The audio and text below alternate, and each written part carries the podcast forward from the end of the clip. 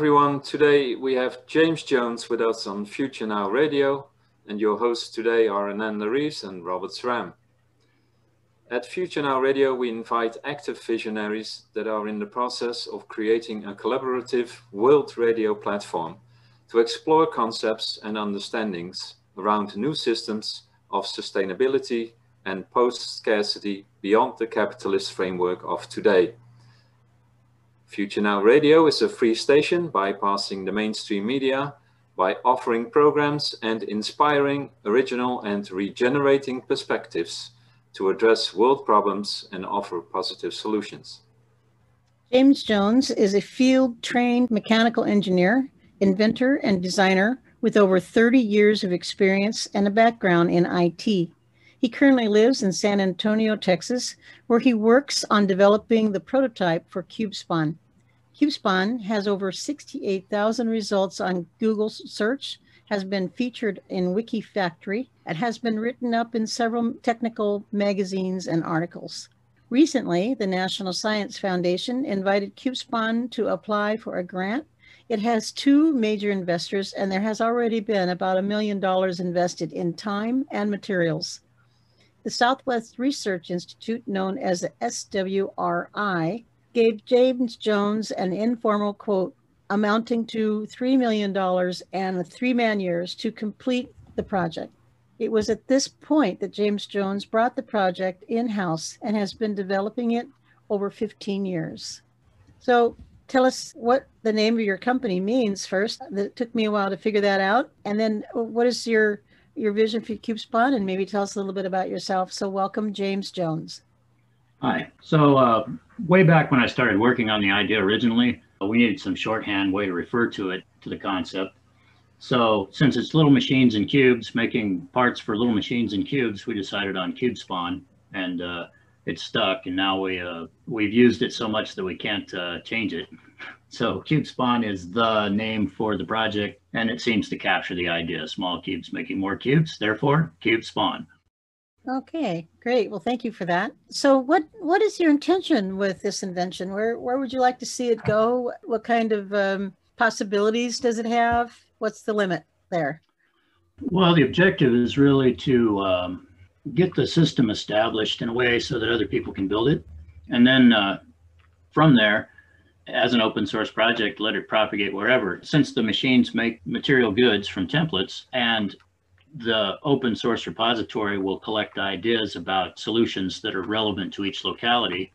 The idea is for it to build itself into a library of solutions that people can apply at very low cost, given that it both recycles materials and fabricates things. So it, it satisfies part of the three-legged stool that holds up uh, modern civilization, materials, energy, and fabrication. With those three things, then you can make any technological product and uh, this is a way for people at community scale to be able to afford to do that.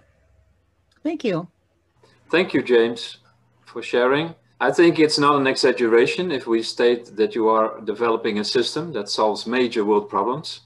What problems exactly would your invention solve?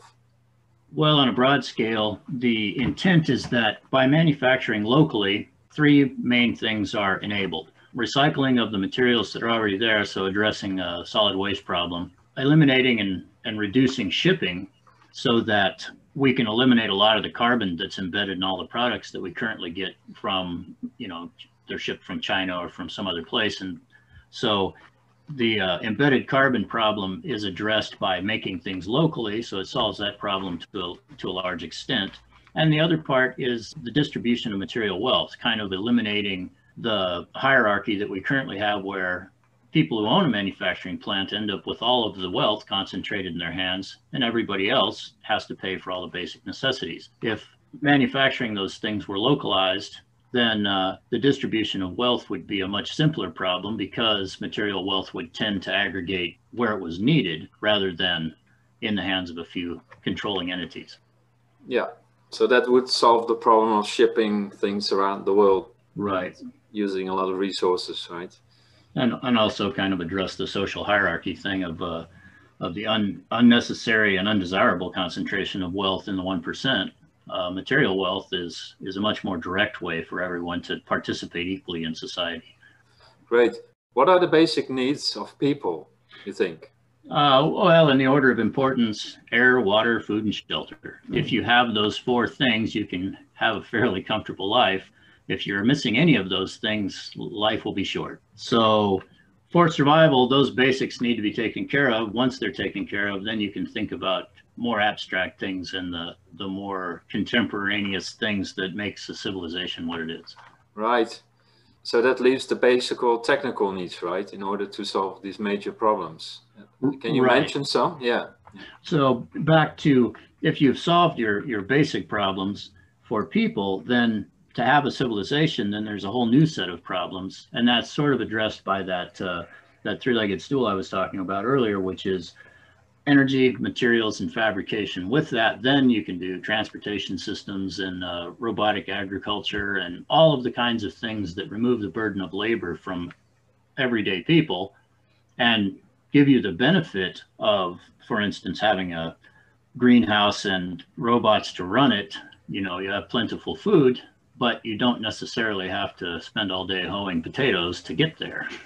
So technology is really the the fifth element of that basic human needs thing. It's where all the comforts come from and all of the advantages of modern civilization. Okay, well, thank you for that. And um, so CubeSpawn's invention has been in development for over 15 years, and you're in the final stages of finishing the prototype. Is that correct? Why don't you tell us a little bit more about that? That's correct. Over the course of the last five years, I have pretty much worked full time in developing getting the physical prototype built. For the first several years of the project, we just kicked around concepts and people talked about if you could do this, it would lead to that. Very conceptual thinking, but not very much actual implementation. So I struck a partnership with a recycling facility that had a machine shop and they let me use their shop and their materials. And I spent about five years building prototypes. The point at which we're at now is we're about 70% done with the prototype. And then uh, circumstances changed a little bit. And so the project's been mainly in a, a, social media mode. We've been, you know, spreading the word and doing that kind of thing, but haven't done a lot of physical development work. And now things are sort of swinging back around to, with this grant and uh, the other uh, efforts, swinging back around to completing the prototype and starting to get this out into people's hands. So uh, basically, where you're at in the process is that you need to finish the prototype so that it can get out into uh, the hands of people who want small manufacturing in, in, in their own local area, which is basically a one man operation for you to finish that uh, prototype because all the information that you need is right there in your mind. And um, you're very clear about what you need to do next and, uh, and how it all comes together. I know you've been thinking about it and planning it, designing it, prototyping it for 15 years. But the basic juncture at now is that the prototype needs some funds in order to get to completion. Is that right? You need probably five hundred thousand dollars. Is that correct? Yeah, that's correct. The uh, the NSF grant will help to bridge the gap to making this into a prototype. Isn't that interesting to people? But because it doesn't do what it's supposed to yet. But as soon as the prototype is complete, then this is something that people can actually begin to put to use. So the, that is my main goal, and I think that's my real job is to get this prototype into a state where other people can start to apply it to solving their problems. And so far, this has about about nine hundred fifty thousand dollars in it, and the full time five years of my time and another ten years of my time as a pretty dominating hobby. So I've put a lot into it, and I would like to get the prototype to a functional state, and I feel that at that point I've accomplished my task and get it into the hands of the world. It's an open source thing, so it's everybody's project. But I will have done my the step necessary to get it out there where people can make use of it. Oh, that's that's great. Well, you're almost there. yeah, yeah. And uh, you, you really don't need uh, a whole army of people to come in and, and help you build that. You just got to get it out of your brain and into reality, and and and there we go. right. So the best help that people would be able to do would be to help you with your Patreon account. Uh, Robert, could you just explain real quickly what Patreon is, so that uh, people know what that is, and and where we could go with that to help support the CubeSpawn project? Yeah, sure. Patreon is a supportive account. So people can go there online and find your project and donate money. That means that uh, you can do this one time only when you want to support someone with a certain amount, or you can choose for five or ten dollars or twenty or even more every month. And uh, it's an interesting platform. It's really well known and it's trusted. Now, of course, they take a small percentage of uh, because they have to live too. But uh, in general, it's it's a very good platform to support projects. So we can share the link uh, later on Oh, through yeah the publication of the interview. oh, thank you for that. And James, you've had a Patreon account for quite a while now, haven't you? Yes, I have. It's been uh, it's been online for I think my oldest contributor is contributing a small amount, and I can count uh, by the amount they've contributed how many months it's been, and it's it's been about six years. Oh, six years, huh? Wow, that's Yeah. pretty good. And so once the prototype is complete, then CubeSpawn can distribute worldwide. And what would be the benefits of that? Well, that's where the that's where it actually starts to do something useful for society because if it's distributed around the world, then these uh, digital templates will allow people to make things out of local materials anywhere. And if you think about the the waste distribution problem, you know, in uh, any city around the world, people buy products and then they use them and then eventually they throw them away. So all the solid waste in that city is made up out of the mix of products that are most popular with people there. So if you look at it from that standpoint, then if you start to recycle and fabricate things out of those materials, most of the materials for the commercial market is already there, which means you don't have to ship in but a very small percentage, a very small fraction of what is currently shipped in from other locations. Everything can be made locally. And that also means that uh, even the most the most isolated village, as long as it has internet, it has access to the full scope of the world's creative capabilities within the bounds of its materials. So that means that whether it's in Boston or Botswana, you can have the same kinds of solutions available to you. And anyone in the network can contribute a design. So if you live in a desert climate and you come up with a desert solution that is appropriate to clean water or to some other pressing need, that solution is then available to anyone else in a desert climate. They can apply it and it's appropriate to them. And you know, if you live in Antarctica, then that desert solution may not be of much use to you, but other solutions that are appropriate to uh, maybe you need a new reindeer harness. I don't know, but whatever you're whatever is appropriate to the to the part of the world that you're in, a solution created anywhere applies everywhere else. And this means that open source starts to really reach its potential in allowing anyone to have access to uh, all the solutions the rest of the world has come up with. So So it would cut down a great deal of the of the shipping experiences. I know in other interviews I've had with you, you've talked about uh, the cost of shipping as it is today. Do you have those numbers uh, you could share with us today? Yeah, uh, the logistics industry is growing at about seven and a half percent annually. It's currently about a twelve trillion dollar portion of the world economy. The world economy is in the vicinity of about eighty-six trillion, and shipping is about twelve trillion of that. And the thing about shipping is, is that I can run through a whole bunch of quick statistics on pollution. Cars in 1960 produced they basically didn't have any emissions controls. So they pumped a lot of pollution into the atmosphere and there were bad pollution problems all over the place where there were a lot of cars. Since that time, that has been brought down that cars emit about 1% the pollution today that they did in 1960. But ships are exactly the same as they were in 1960. They have no emissions controls. So one of the things about shipping is, is that the, the 15 largest sh- uh, container ships on the sea, there are close to 10,000 container ships, but the 15 largest container ships on the sea emit more pollution than all 770 million cars.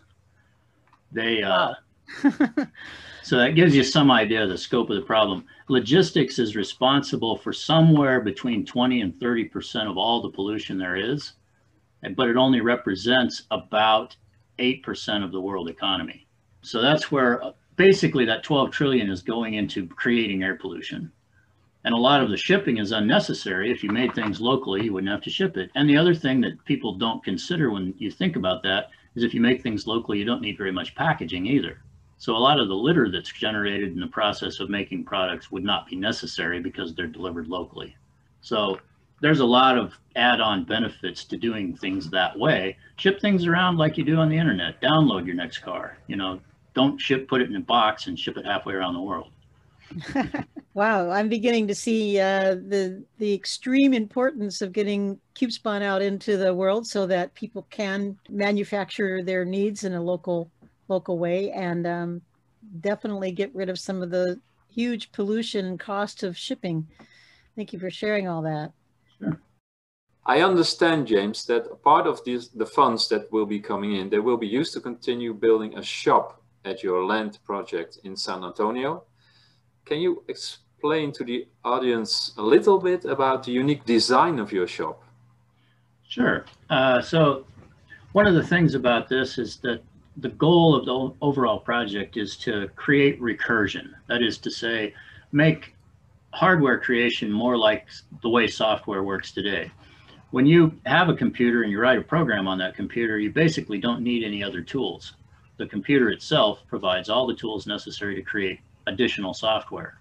So the goal of this fabrication system is that if you have it, it will create many of its own parts and it will also create other beneficial things like, for instance, the shop. The structure of the shop is it's made as two geodesic domes and those are made out of very short mechanical elements. So there's these short metal bars that get welded together. That means that the machines, the very uh, small scale initial machines, are able to make all of the parts that are necessary for this relatively large building. So the principle of recursion, the idea of making things with the resource you have, is applied to this shop so that the shop itself can be created by the machines that it will eventually house. And uh, those machines aren't very big, but the shop is quite large. So that's kind of the overall philosophy of the entire system is that each time you create a resource for the system, that resource will in turn create more resources for the system, lowering its cost and increasing its capabilities. Yeah, right. Yeah, I saw some impressions, some graphics of the domes and some pictures. I really love the, the design. I always imagined at one day in my life to live in a dome. So I, th I think it's very interesting. What scale of user are you are you targeting? This is kind of a community scale project in that it's sort of excessive for an individual, but it's uh, very appropriate to a neighborhood or a intentional community or a small village or just a, a, you know a regular neighborhood. In essence, it's supposed to replace the corner shop for hardware and all of the essential pieces that you would need to both do construction work or agricultural work or mechanical work. So and it does scale up and down. So the idea is that these machines will make components for somewhat larger machines, which will then lead to being practical to make uh, transportation solutions and things of that nature. And the other side of it is that these machines will make components for smaller machines, which leads towards biomedical applications and direct molecular manipulation at some future time. Um, there are a lot of intermediate steps that have to be gone through before that's a true statement, but but that's the long-term goal is that it covers the whole spectrum of manufacturing from the shipyard to the hypodermic. yeah. Yeah, what I love about your project, it's an open source project, right? Right. And would you please explain to the audience what that means exactly and, and how does an inventor make money from open source projects? Well, in this system, open source in general so far has mainly referred to software. So and in that case, somebody writes program, does a particular thing. And the way that money is made off of it is that uh, usually there's an organization formed with specific expertise and the expertise on how to make use of the resource uh, for an end user.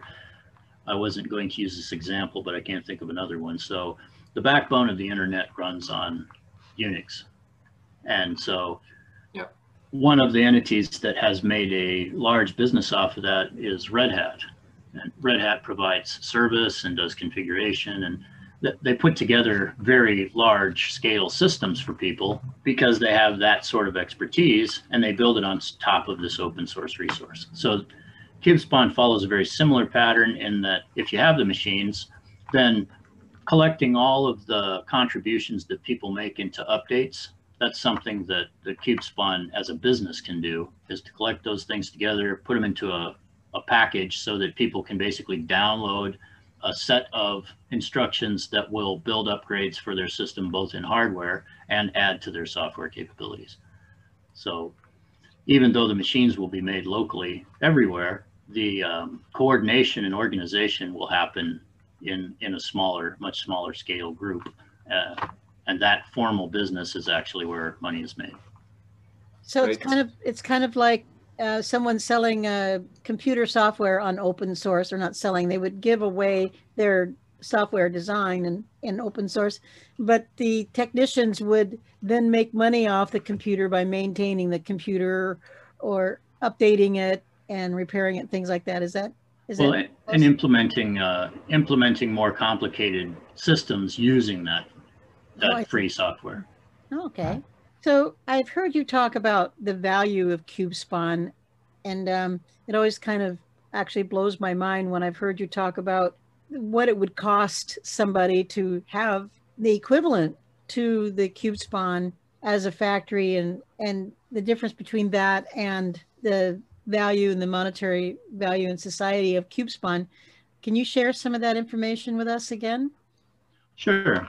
So um, the expectation is is that CubeSpawn, as it's designed today, the prototype is designed so that it's it's 14 enclosures. It has eight machines in it. It has a transportation system that moves work around, and then it has eight machines that work on those various things. To get that number of processes with conventional equipment into an assembly line would be on the order of no less than a million dollars, probably much more, depending on how large the items were that you intended to work on. CubeSpawn is very small scale. It's focused on making little stuff initially, but then to grow in size over time because it scales up by doubling. But CubeSpawn is expected to be in the vicinity between fifty and seventy-five thousand dollars for an initial installation.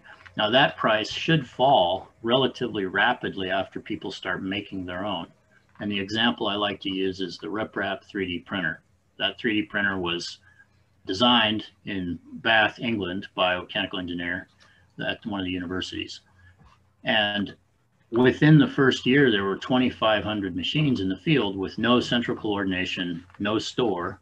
People built them because they wanted to use the technology and it was a very inexpensive way for them to get into it.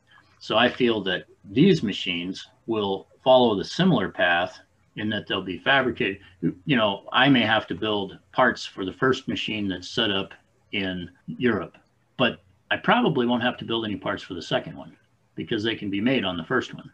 And so getting this system to propagate, so an, an assembly line with these capabilities would be a million or more and CubeSpawn will be between fifty and seventy-five thousand dollars. So about one twentieth the cost for the, the initial equipment. Wow. Well, and who wouldn't want that, right? well, right. If you uh, if you need to make stuff and you have an interest in expanding what you can make, uh, then this is the way to go. Yeah. So why are you building CubeSpawn? There's two different motivations. The first motivation is I need it myself to prototype. I if I'd have had CubeSpawn, building CubeSpawn would have been a lot easier. So it's one of those things where there's a chicken and egg situation here. So I would like to have this capability and I think that a lot of a lot of engineers that I've spoken to would also like to have this capability, the ability to rapidly prototype a hardware concept and be able to produce a functioning product without having to go through the entire process of farming it out to a manufacturing house and then sending it off to China to get prototypes made and then having it come, you know, it's a very long, expensive process as done conventionally. This would be end to end in one shot. And you design it, the digital template goes through the machine, you get a prototype. You can then test it and see whether it does what you intended it to do and if it has any shortcomings, and then you can iterate and do that again. And so you can very quickly get to solutions. And for people who are doing, um, I think one of the best examples is there's a 3D printer group that has put out all of these templates for prosthesis for children who are either born without hands or have lost their hands. So there's there's a way to make these very inexpensive 3D printed prosthesis for children. That to me is an excellent model to how CubeSpawn could rapidly advance much more sophisticated medical devices and make them inexpensive because it will handle metal cutting and do a lot of more. It's not just plastic 3D printing, it's actually a full spectrum of capabilities that lets you uh, design complex products. Well, I can, I definitely get your why on that. I think it's very, very important and very timely. Go ahead, Robert.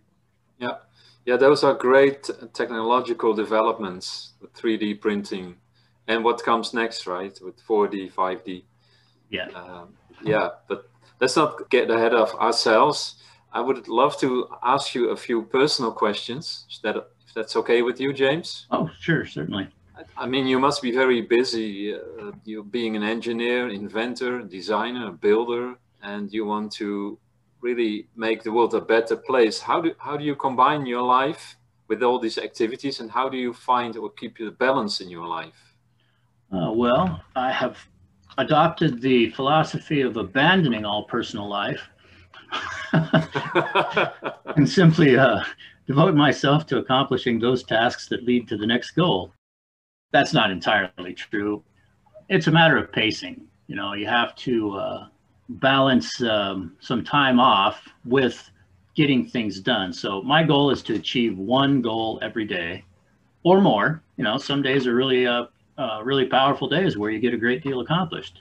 Other days, not quite so much. It sort of depends. But uh, if you can get one goal behind you every day, then you will eventually reach your goal, whatever it is, no matter how big it is. If I may interject here, I have the privilege of living here on the uh, land project in San Antonio, Texas with James. So I get to pick his brain all the time and watch him in action. And I really think that the answer to how he keeps his balance is he keeps several things in the air. He will just all of a sudden turn left and make some kind of a gadget out of his out of his mill machine, or he'll go clear some land, uh, or he'll dig in the dirt. Uh, does all kinds of wonderful projects around here, and and uh, I think his balance is serving the land in some way as well as serving his technical projects. It's pretty interesting to watch. So thank you for sharing that, James.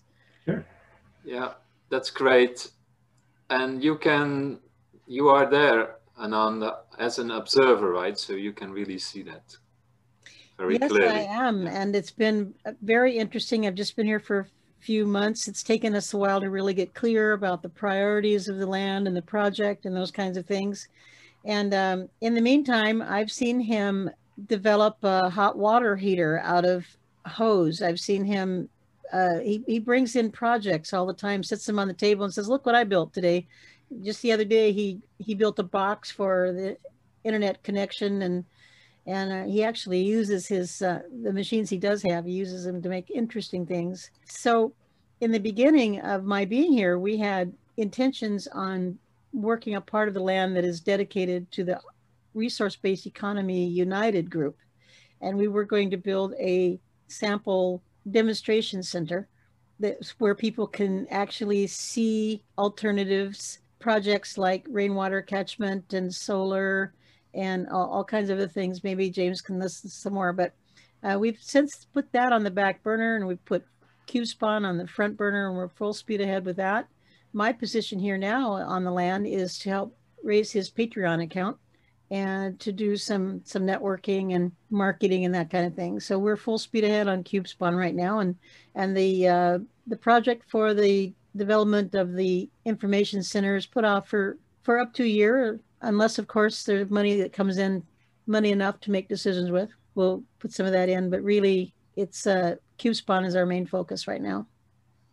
Well, and, and the reason that uh, I think that's true is it's sort of the foundation for everything else because if you can make stuff, then you can implement all of these other systems. So the idea here is to put it together aquaponics food, vertical food system and a heliostat for uh, uh, producing steam or hot water. And those projects are are certainly subsidiary to getting up some shop space and moving forward. When I uh, worked with the recycling facility, of course, I had a full machine shop there, and I had about 200,000 square feet of components that they have, you know, harvested off of machines that they break down.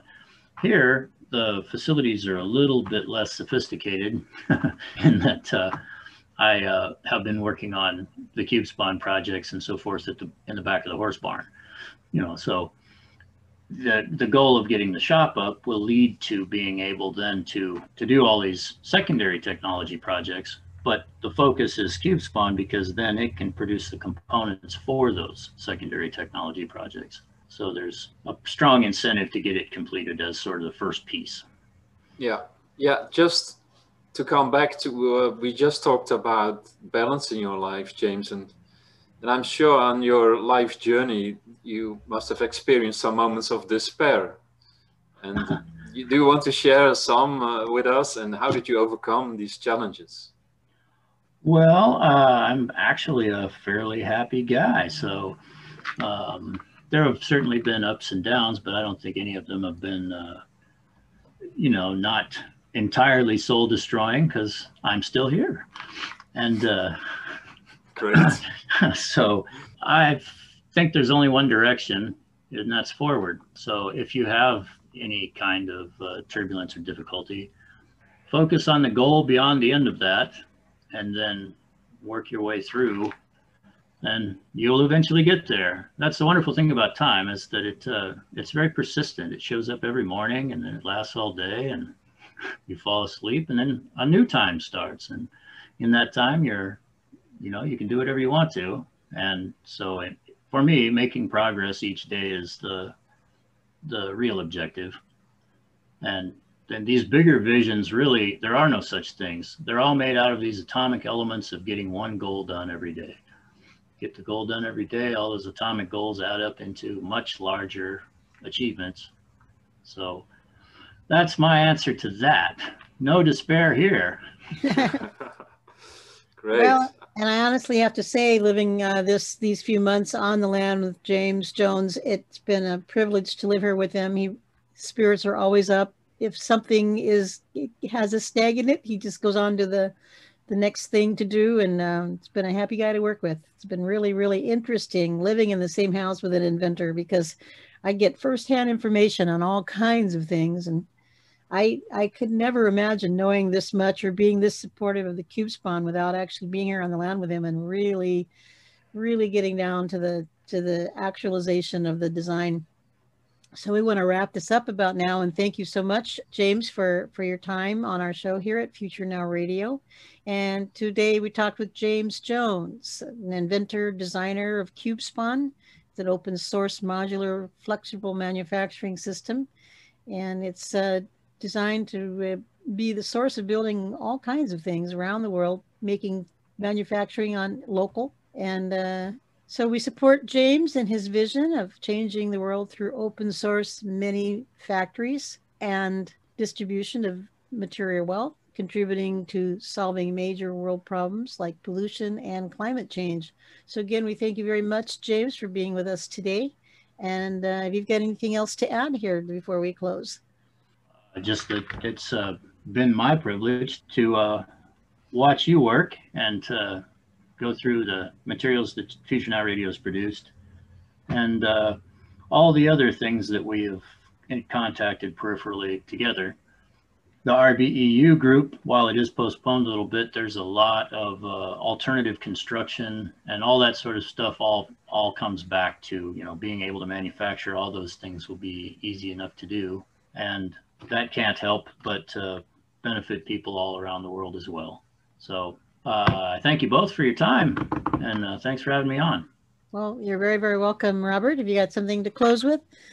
Thank you, James. Uh, it was a privilege and thank you for being an example and showing people, inspiring them and showing that we all can make a difference if we take one step at a time, as you mentioned it. So thanks a lot.